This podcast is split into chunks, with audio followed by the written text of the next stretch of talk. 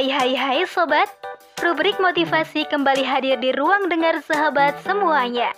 Tentunya masih bersama saya, Dewi Fitriana. Motivasi kali ini berjudul Agar ilmu kita tidak mudah hilang oleh Maria Zawawi.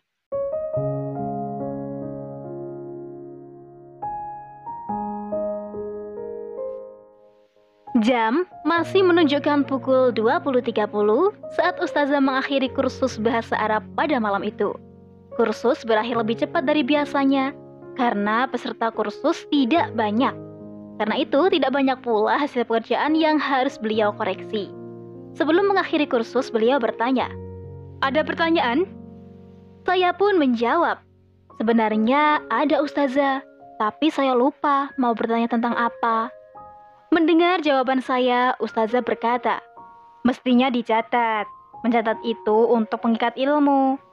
Iya Ustazah, jawab saya.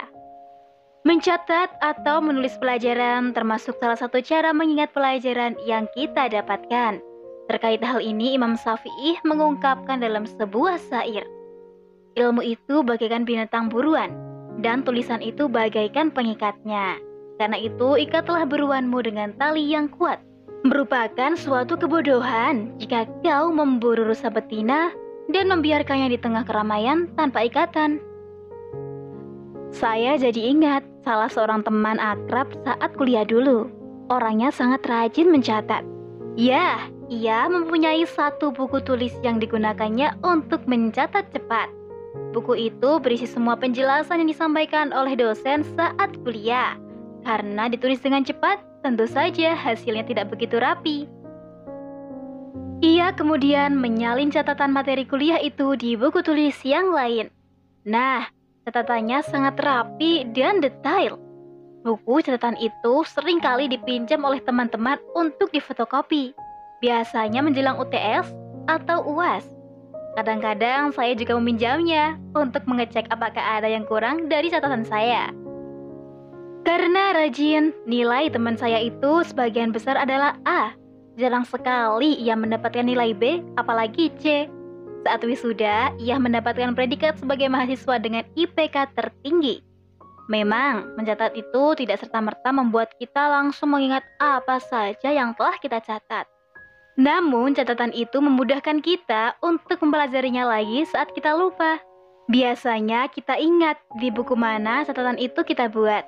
Bahkan mungkin posisinya apakah di lembar sebelah kanan atau kiri, di bagian atas atau bawah.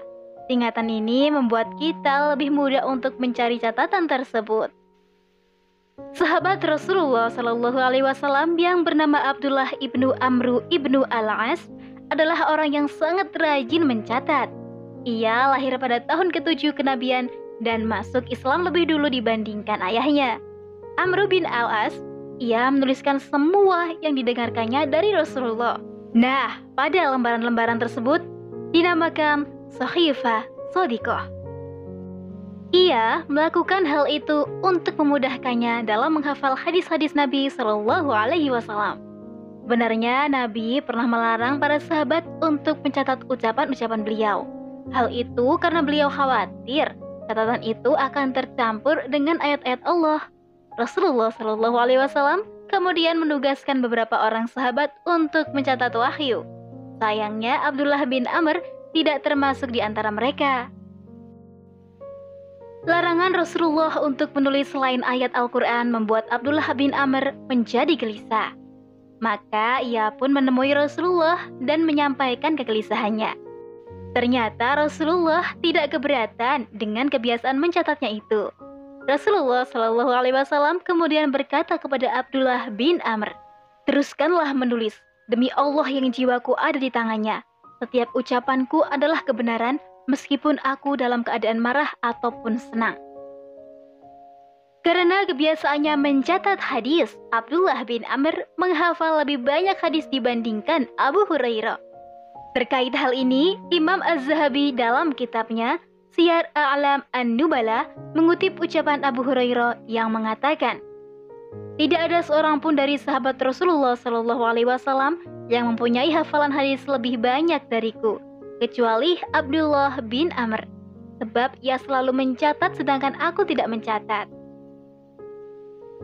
Nah, sebagian besar hadis yang diriwayatkan oleh Abdullah bin Amr banyak terdapat dalam Musnaf Ahmad. Jumlahnya mencapai 700 hadis. Sedangkan di dalam Sahih Bukhari terdapat 8 hadis dan disepakati oleh Bukhari dan Muslim berjumlah 7 hadis. Sobat, menuliskan apa yang telah kita pelajari dalam bentuk artikel juga merupakan salah satu cara untuk mengikat ilmu. Dengan cara ini, kita mendapatkan keuntungan lain, yaitu mendapatkan pahala jariah dari ilmu yang kita sampaikan. Wallahu a'lam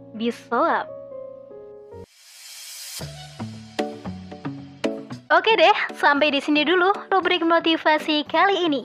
Sampai jumpa di rubrik motivasi selanjutnya. Tentunya di podcast Narasi Pos. Cerdas dalam literasi media, bijak menangkap peristiwa kunci. Bye-bye.